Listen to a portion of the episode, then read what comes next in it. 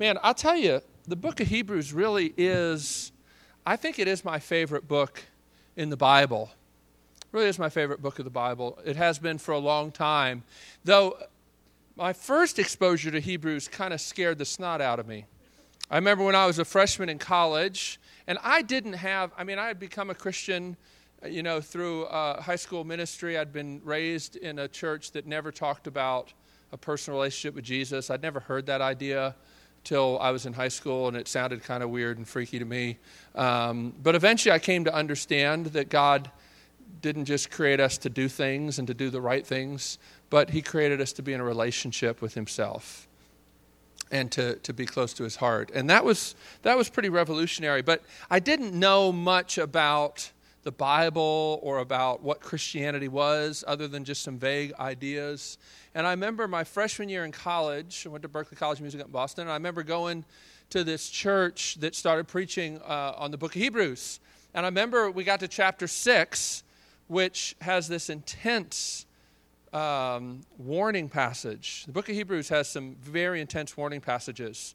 And it talked about it's impossible for those who have partaken of the Holy Spirit and tasted of the heavenly gift and tasted of the powers of the age to come, that if they fall away, it's impossible for them to come back again to repentance. It was, it's pretty stern warning, and believe me, we'll get to it and we'll talk about it in depth coming up here. But I remember the, the pastor, I think, misunderstanding that passage and teaching uh, me that it was at least theoretically possible for Christians to lose their salvation, and it threw me into such turmoil in, in some ways that I think in a lot of ways it kind of deadened my heart to the Lord in a lot of ways. I, I just felt like, well, if it's possible that this is all in vain, then I don't know if I want to develop, devote any more passion to this thing. It seems like I might be betrayed at some point in the future. All that to say, um, the warning passages are, are, are rather intense in Hebrews, and we get to one of them here. I'm not going to talk about it in, in, uh, in great depth tonight because um, there are other places where I think it's easier to talk about the warning passages. But I, this is a passage here that in chapter 3 that talks about danger. Now, as I've said before about the book of Hebrews, I believe it was written, and not just me, a lot of uh, Bible scholars believe this, that it was written to a small group of Christians, probably less than the people in this room, who lived in Rome. They were from Jewish background and they'd become Christians. They have already suffered some persecution. In AD 49, all the Christians were expelled from Rome because of riots that happened between the Christians and the Jews. And at that point, the Romans realized that Christians were a distinct religion. They weren't just a kind of Jew. And while Judaism was a protected religion under Roman law, Christianity was a new religion. As a matter of fact, most of the time, the Christians were regarded by the Romans as atheists, which is kind of ironic. That's the number one criticism of the Christians is they're atheists because they don't believe in the whole pantheon of gods. All right? And so at the time the book of Hebrews is written, the persecutions under Nero, who was crazy, are about to begin. And the book even talks about this that the people this book is written to, he says, the writer says to them, You have suffered the confiscation of your property, but you've not yet suffered to the point of shedding blood, but that's coming. So, very obvious danger to these Christians from the Romans. And yet, the passage that we're going to look at tonight talks about a different danger. Now, it's not unrelated, but I think so often Christians get caught up in thinking that our chief danger lies outside of our community. And sometimes Christian groups even kind of find a sense of intimacy and really a false intimacy that comes from demonizing all the bad, dangerous people that are outside of the church's walls and how they all just want to get us and wipe us out. And sometimes that's true. There are some places in the world right now, there are more Christians persecuted right now than there ever been in the history of the world. Right? That's very real. And yet, so often the church can think that the chief dangers are outside when often the really serious threats are our own unbelief. I would propose to you that's actually the story of the entire Bible. In Genesis chapter 3, verse 15, right after sin has entered the world, God speaks the first promise of the gospel, of the good news, wherein he says that he will put enmity between the seed of the woman, the offspring of the woman, and the seed of the serpent.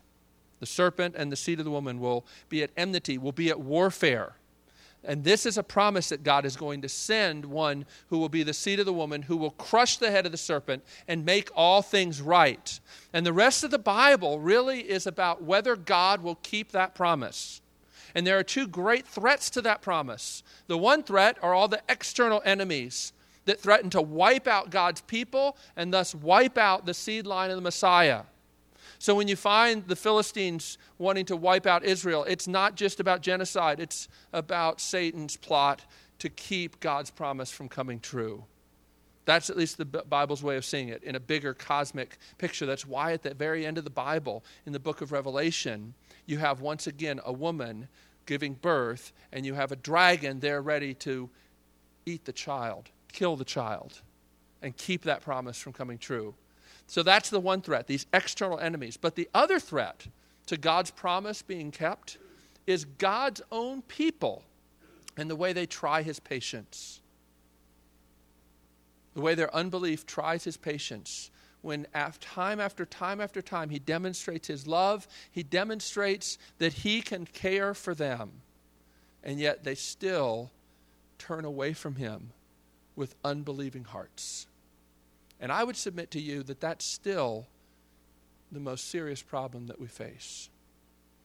And I think for a lot of, a lot of people who call themselves Christians, they really are blind to how serious of a problem that is. And thus, the book of Hebrews can be rather a rude awakening. But that's what we read about here in chapter 3. So if you have the outline, turn it over.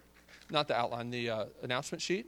Turn it over, and we're going to read Hebrews chapter 3. Therefore, holy brothers who share in the heavenly calling, fix your thoughts on Jesus, the apostle and high priest whom we confess. He was faithful to the one who appointed him, just as Moses was faithful in all God's house. Jesus has been found worthy of greater honor than Moses, just as the builder of a house has greater honor than the house itself. For every house is built by someone, but God is the builder of everything. Moses was faithful as a servant in all God's house, testifying to what would be said in the future. But Christ is faithful as a son over God's house.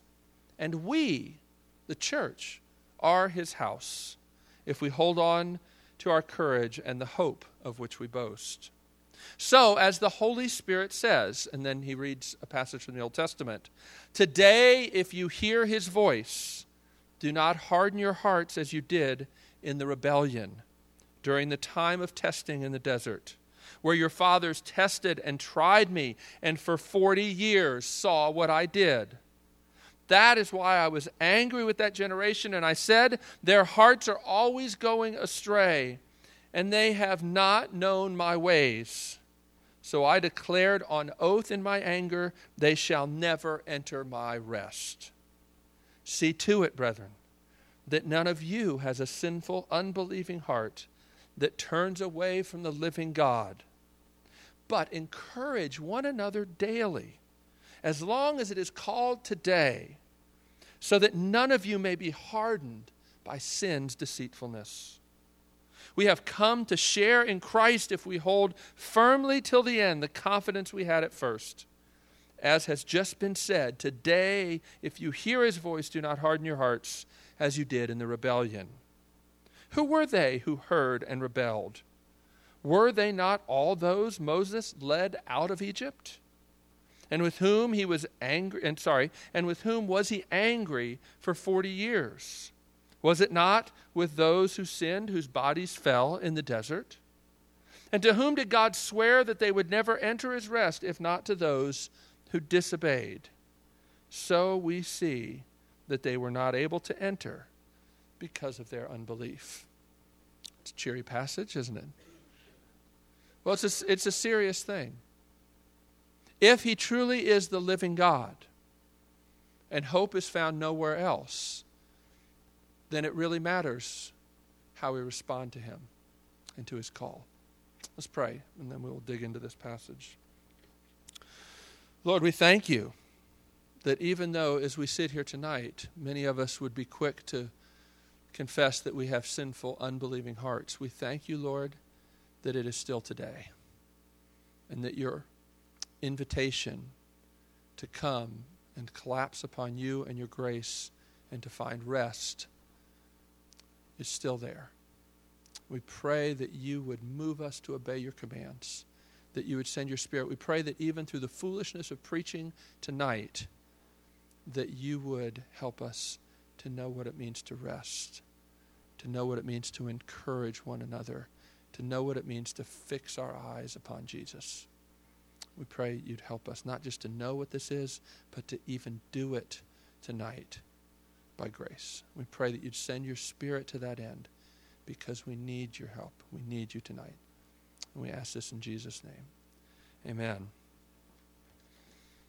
So, for me, here, here's the way I would summarize what this passage is about, and this is kind of what we're going to talk about tonight.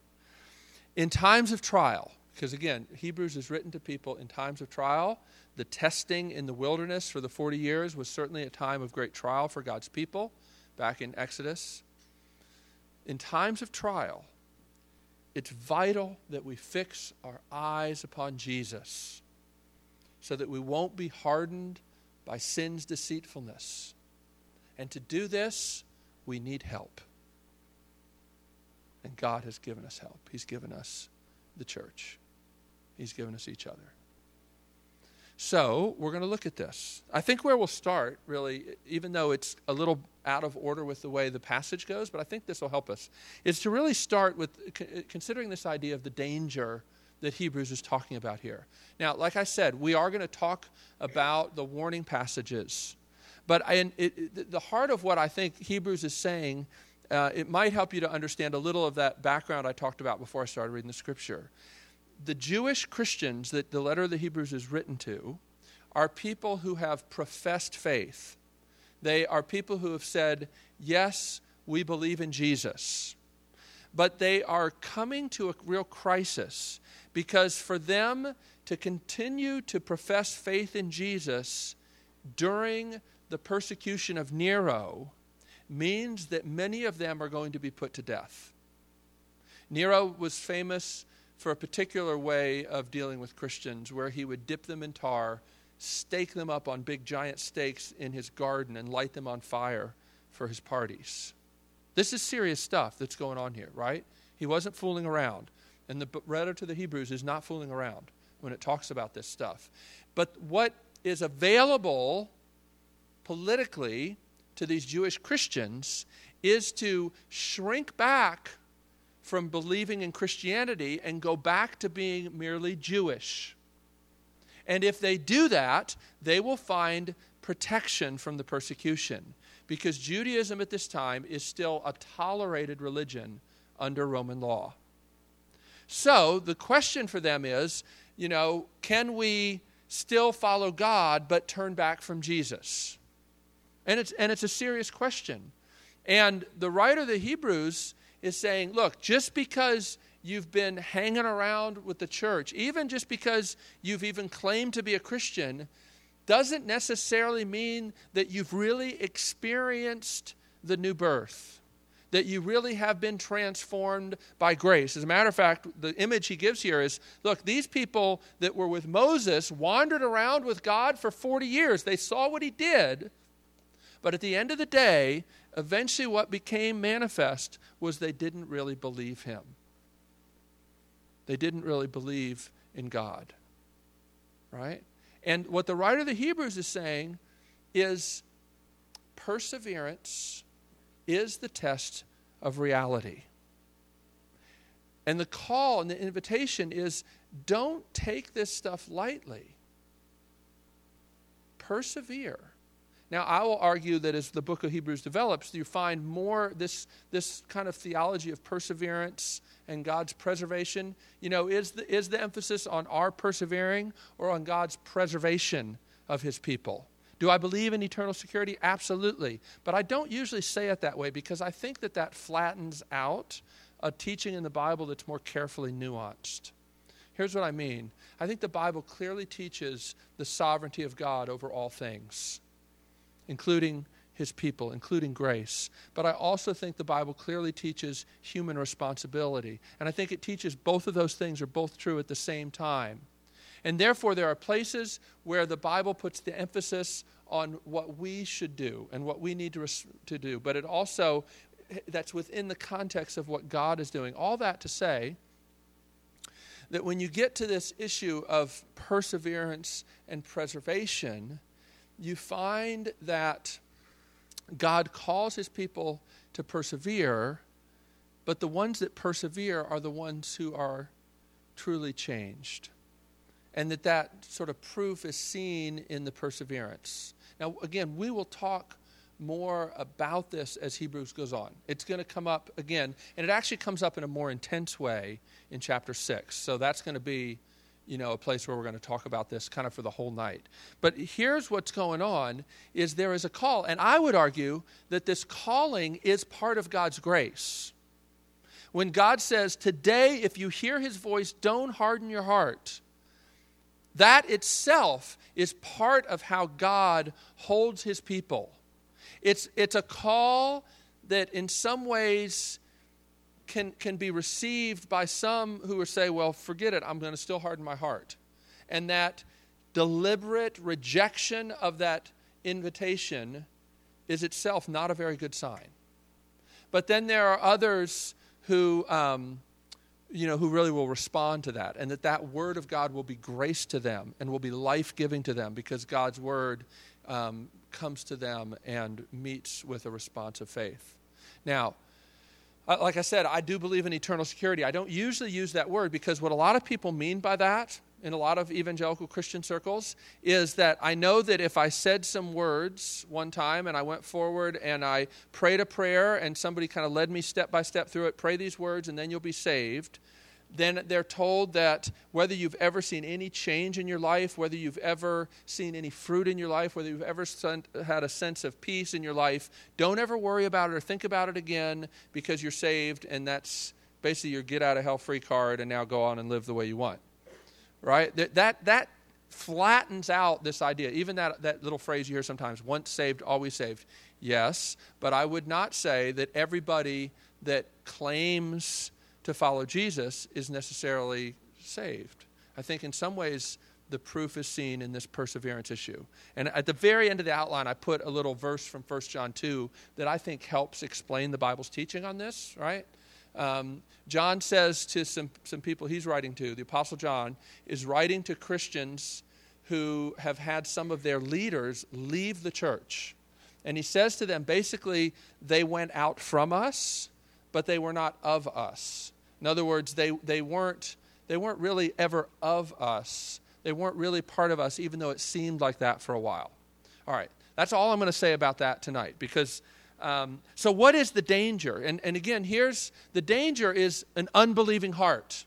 Trials are a problem, without a doubt. But trials actually, I think the Hebrew, one, of the, one of the main lessons in the book of Hebrews is that trials can also be mercy of God to expose your heart's direction. See, in light of the fact that sin is deceitful, that sin blinds us and binds us, we need God's help even to see where we really stand and what's really going on in our lives and in our hearts. And, and one of the ways that God can help you see the direction of your heart, because honestly, hearts don't stand still hearts are always moving towards some object. As it was uh, St. Augustine that put it so well 1,500 years ago, I guess it was now.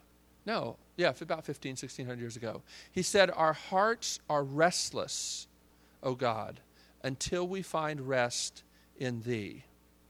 We all have restless hearts, or as the boss says, everybody's got a hungry heart. Right? You maybe are too young to remember Springsteen, aren't you? Yeah. It was a great, it was a great, great song. Everybody, everybody has a heart that is moving towards some object that it finds beautiful. Okay? Your heart doesn't stand still, but sometimes it's hard to even understand the ways of the heart. As a matter of fact, Jeremiah, the prophet in the Old Testament, says, The heart is deceitful above all things and beyond understanding. Who can know it? Now, that's quite a problem if you're one of those people, like many people in our culture, that believes that sort of you'll just sort of kind of find God in your heart if you look in your heart, or believes that, you know, just, you know, follow your heart, or like Jiminy Cricket says, let your conscience be your guide, right? That's a problem if your conscience is warped.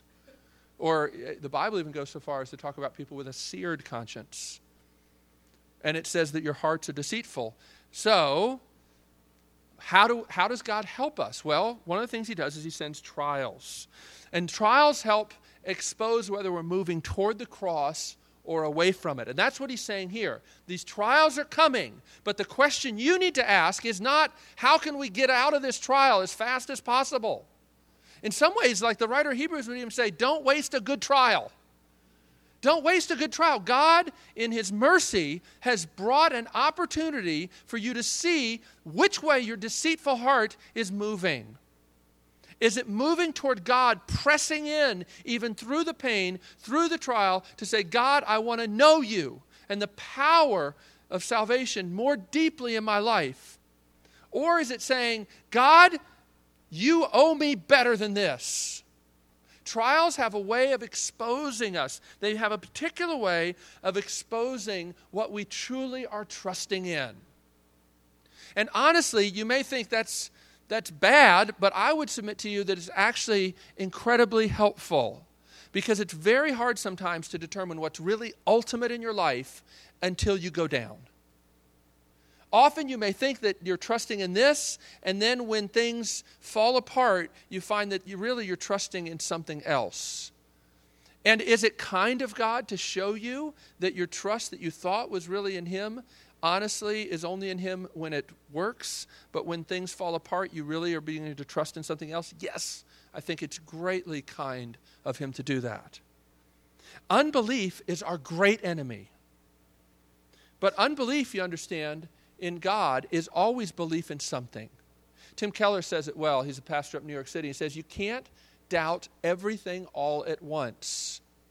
You always have to stand somewhere to doubt. Or the way I might put it that maybe would make sense to you guys uh, I remember talking to a pastor at a church I used to work at who was the singles pastor. And I think I said something to him once about, you know, oh, all these singles. And of course, I was still single. I was single until I was 33. But I thought I was above this. But I said, oh, you know, what, what do you do about this problem that, that so many singles are afraid of commitment? They have this fear of commitment. He said, Kevin, I don't think they have a fear of commitment. They're quite committed. They're quite committed to their own independence. Their motto is stay safe by staying free that as soon as you close off options, you might miss something. So they're very committed. You can never be uncommitted. Nobody here really has a fear of commitment. You're all committed to something, even if it's staying safe by staying uncommitted to anything other than your ability to do whatever you want whenever you want. Right? And it's like that even in, in sort of like the issue of trust. You're trusting in something. You may say, I really struggle to believe. I really struggle to believe. No, you actually don't. You're believing in something. Something is functioning as your ultimate trust. There's something that consoles you when your life is falling apart. There's something that you secretly cherish, will, you know, the hope that it will deliver you one day and bring you the kind of life that you want, whether it's meaning or money, significant relationship. There's something. There's something that you're counting on. And often we can't see it until trials come.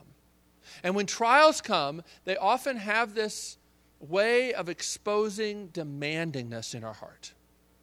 I remember um, years ago, I was talking to a friend of mine who actually is still single, but this was this was good uh, 15 years ago when I was in seminary, and I was talking to this friend. We've been friends since college, and in all that time, you know, I guess when I was talking to him in college, neither one of us had really went on a real date. You know, and some of that was, well, a lot of it was just fear. But some of it was almost seemed like God went out of his way to make it difficult or to thwart our attempts. I don't know. I, at least that's how I felt, just being honest. And I was talking to my friend, and at one point he said something It was very poignant. It was very, you know, vulnerable. Um, and I, I needed to deal with it sensitively, but also truthfully. He said, is it too much for me to ask that God would give me one date? Just one? Is that too much to ask? And I, I, I thought about it. It just sort of hit me all of a sudden. He's not asking. It's not too much to ask, but he's not asking. I said to him, No, it's not too much to ask, but I think you're demanding. And the God I know doesn't do real well to demands, doesn't do real well with demands.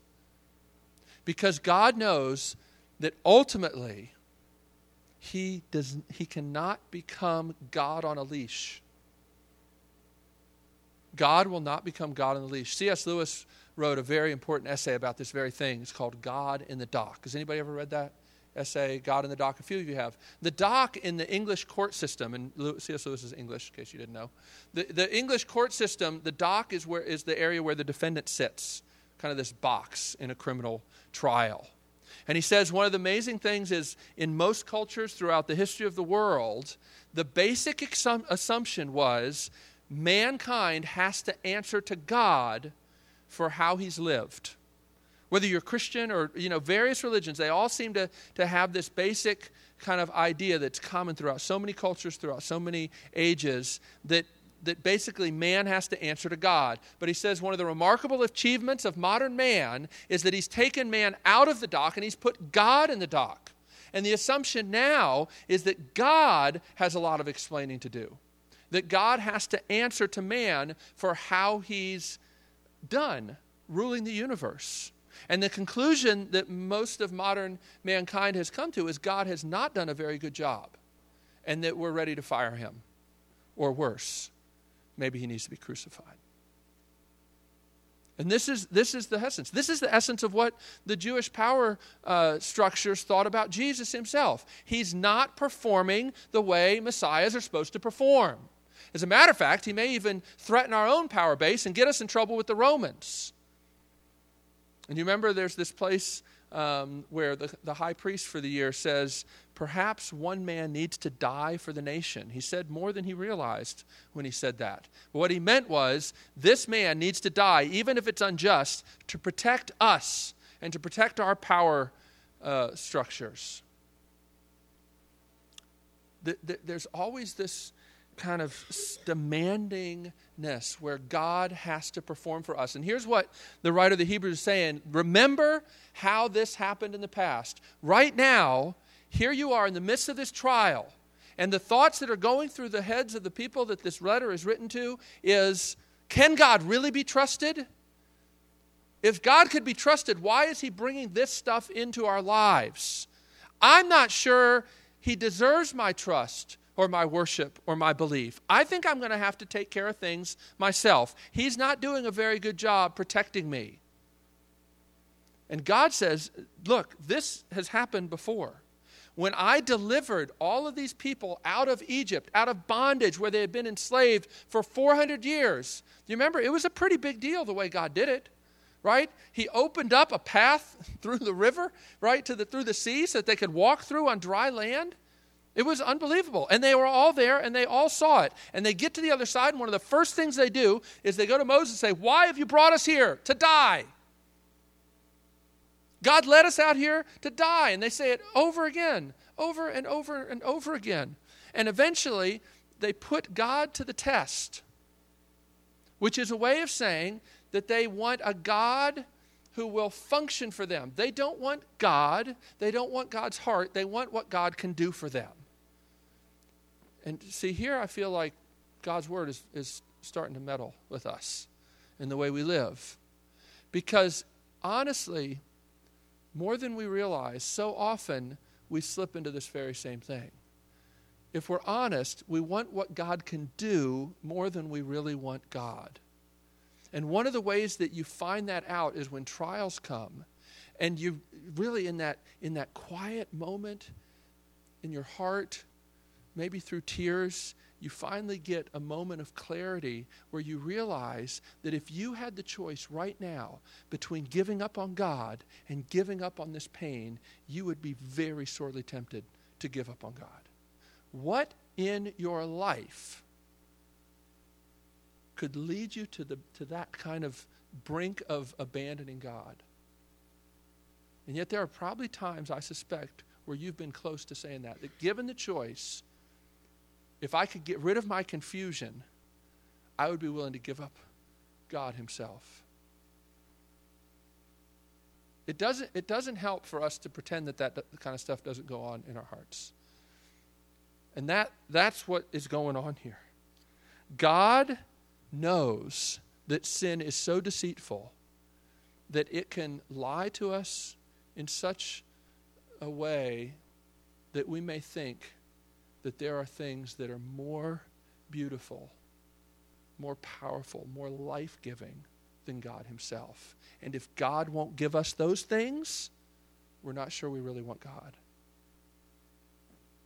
That's serious. And that's serious danger.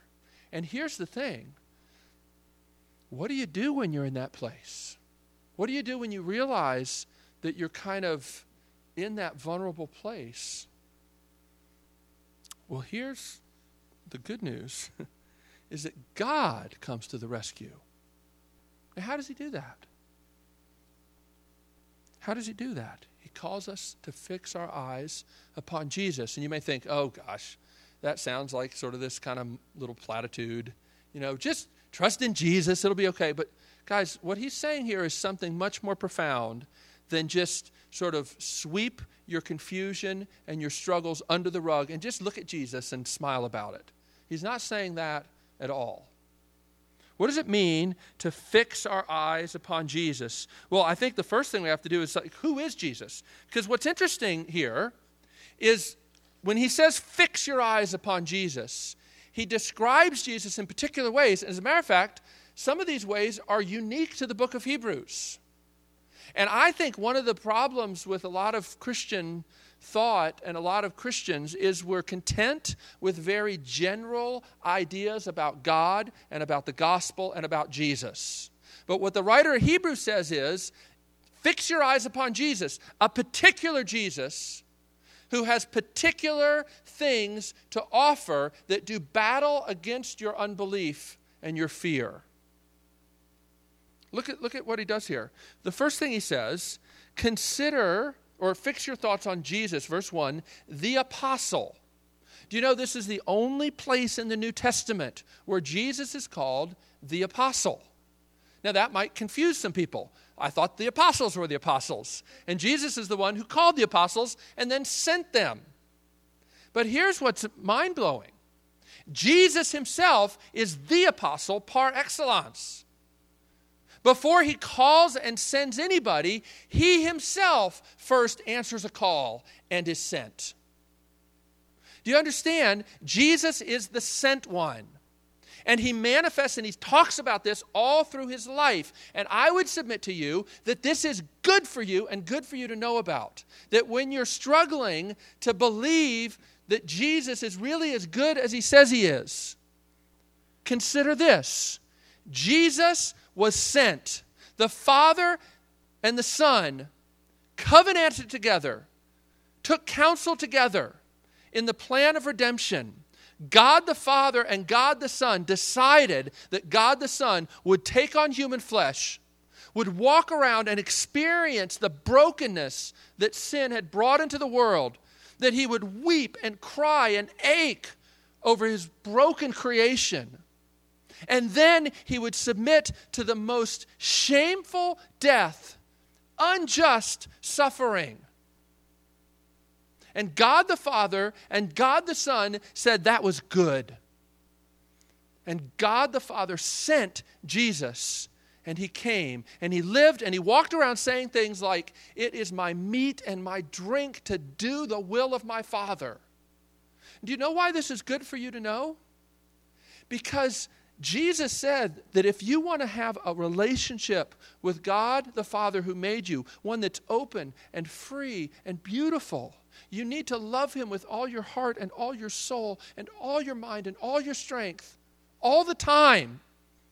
And I don't know a person in here, starting with me, who could stand before God and say, Yep, I've done that. Now, I often act like I deserve credit for that because I feel like God deserves to bless me in every way imaginable. At least when He doesn't, I get kind of mad about it, which shows that I really think I deserve it. But here's the thing I need to love God like that. It's what He made me for. And so it's, it's absolutely vital that I understand that Jesus did that. Because in the gospel, the good news of the gospel is that Jesus didn't just sort of walk around so he could become acquainted with grief, though he certainly did that. But he came and he lived and he resisted temptation, which got more and more difficult the closer he got to the cross. He persevered to the end. And God looked at it and said, This is beautiful. This is my son in whom I am well pleased. And he demonstrated that to the world when he raised Jesus from the dead and sat him at his right hand. And the good news of the gospel is when I put my trust in Jesus, I get credit for that. So, in the midst of trials, in the midst of trials, even when my faith fails, it's absolutely vital that I know that God does not look upon Christians he does not look upon Christians according to the strength of their faith, but according to the object of their faith. Weak faith is still faith in Christ. And if it's faith in Christ, God looks at Christ when he looks at you, and you get credit for that. And so, God doesn't require Christians to be supermen and superwomen who are never who are never bothered by trials and just sort of rise above it all the time, right? Jesus is the apostle, and our being sent is an echo of his being sent, and he was sent for you and for me, right? It also says that he's our high priest. Now, back in chapter 2, it talked about how he was the high priest, but here I love the personal. He's our high priest. He's our high priest. And there's a world of difference between just confessing that Jesus is a high priest and knowing that he's our high priest. And this close connection that the book of Hebrews draws between Jesus, our priest, and we, his people, is remarkable. It's remarkable. It's astonishing to think that God himself would identify with his people, that he would take on human flesh and know everything that they're tempted by and experience the same kinds of suffering that we experience. That God did not distance himself from our pain, but came and took it upon himself. And here's something I, I, want you to consider. I didn't have a chance to talk about this last week, but I think it's so important. I think that the trials and pains that come into our life, rather than, rather than just considering them things to get through, I think the Bible would go so far and be so presumptuous as to as to contend that you have in your trials and in your pain a doorway into tasting the love of Jesus and emotionally connecting with the love of Jesus like you never have before. Here's what I mean. Some of us might say, for example, that if we could relieve the pain of our loneliness, we would do anything we would do anything. And, and if, if we're honest, so often the pain of our loneliness threatens to drown out the love of God in our hearts.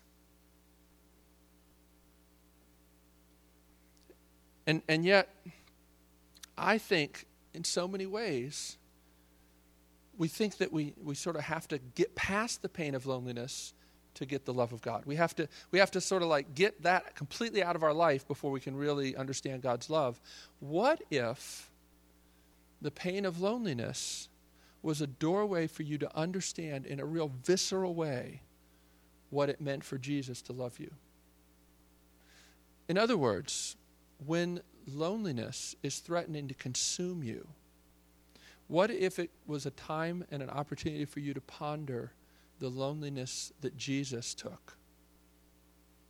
Because Jesus experienced loneliness and abandonment like you can't even begin to imagine. And see, here's what I, what I think. A lot of people feel like they have to pit loneliness against the love of God. And I, I think so often people, we're really confused about what love feels like. I think it's true in our relationships with the opposite sex where we feel like love feels like this adrenaline rush, which is often sort of the adrenaline rush that comes from the pursuit. And then we mistake that for love, and then we think we've fallen out of love. And there's a lot of people who get really hurt by that. But I also think sometimes in the Christian life we do a similar thing where we think love feels like warm fuzzies. But I would submit to you that love may feel like experiencing loneliness and communing with Christ in his sufferings there. And coming to understand that this loneliness that you would do anything to get out of your life, Jesus had the opportunity to avoid it, and he didn't. The loneliness that you can't avoid, at least not without betraying God, is a loneliness that Jesus took even more so, and he took it willingly, and he didn't have to. And in the midst of your loneliness, you can commune in a way with the sufferings of Jesus. I would just submit to you that while you may be 20, 21, 22, and feel like, I don't know if I'll ever get married and feel very lonely, honestly, guys, being 33 and being single feels different. I don't want to make light of being 20 and 21 and you know, maybe some of you experienced heartbreak even recently and it's tender. But I'm just saying there's something different about being in your 30s. But there's also an opportunity there to understand what it was like for Jesus to be alone at 33 years old as he hung on a cross and said, My God, my God, why have you forsaken me? And that there's an opportunity to understand a bit, taste a bit of what that felt like. And the love of Jesus is in the midst of that, right?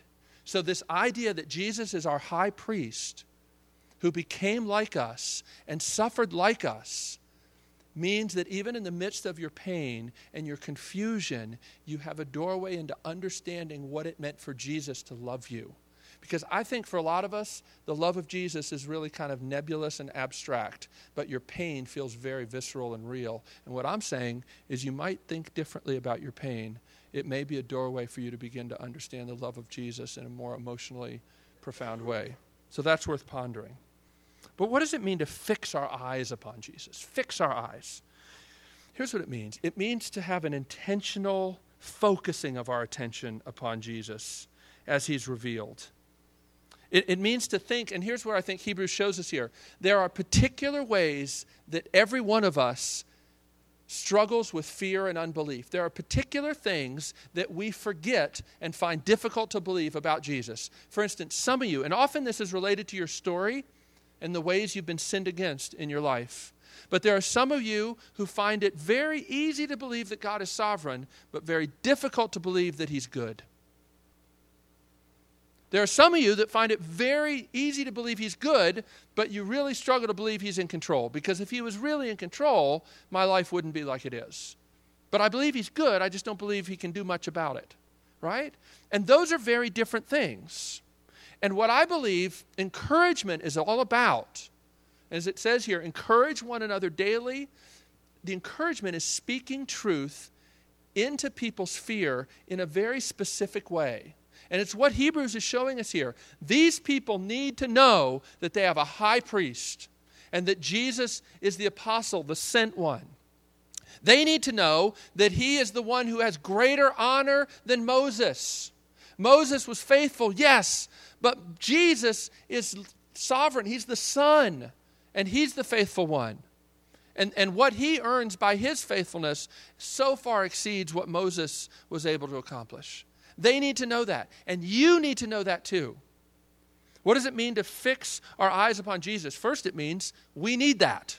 You never outgrow your need of looking at Jesus.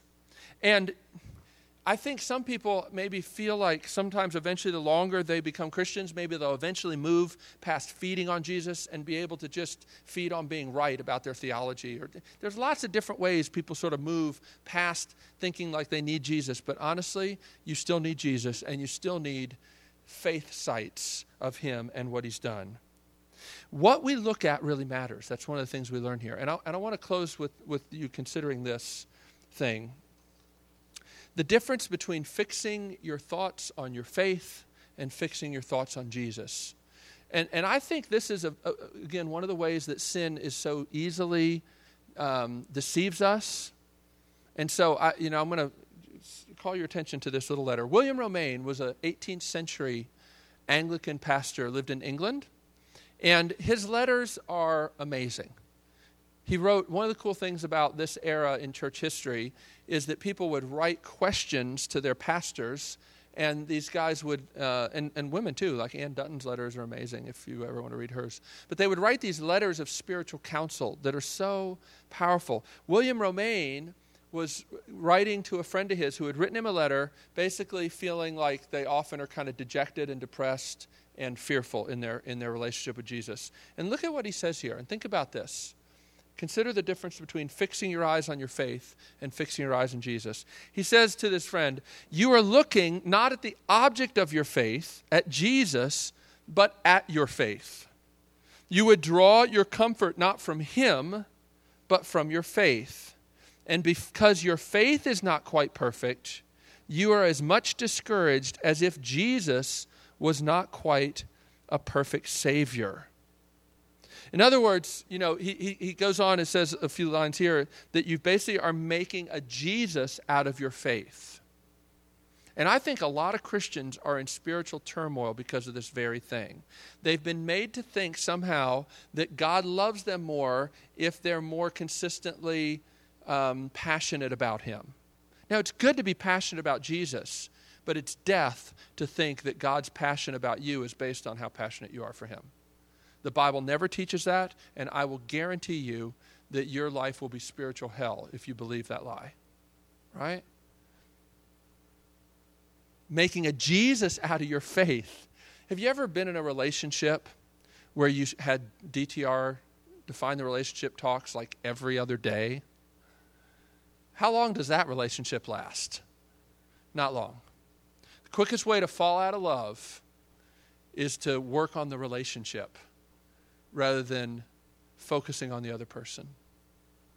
But that's what Christians do all the time. They're always sort of trying to take this sort of spiritual temperature of their faith and their passion.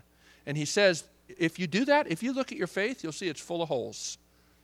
And then you'll basically feel like Jesus is full of holes. And he goes on, look at the part I underlined here. He says, I also observe how by this mistake and by the great sin, the sin of sins, you are robbed of the sweet enjoyment of the God of all comfort. You lose what you seek, which is comfort, and you lose it in the way of seeking. You want comfort, and you look to your faith for it. If faith could speak to you, it would say this I've got nothing to give you. Look at Jesus, it's all in Him. And indeed, my friends, it is. The Holy Ghost, the Comforter, will not glorify your faith he will not give it the honor of comforting you.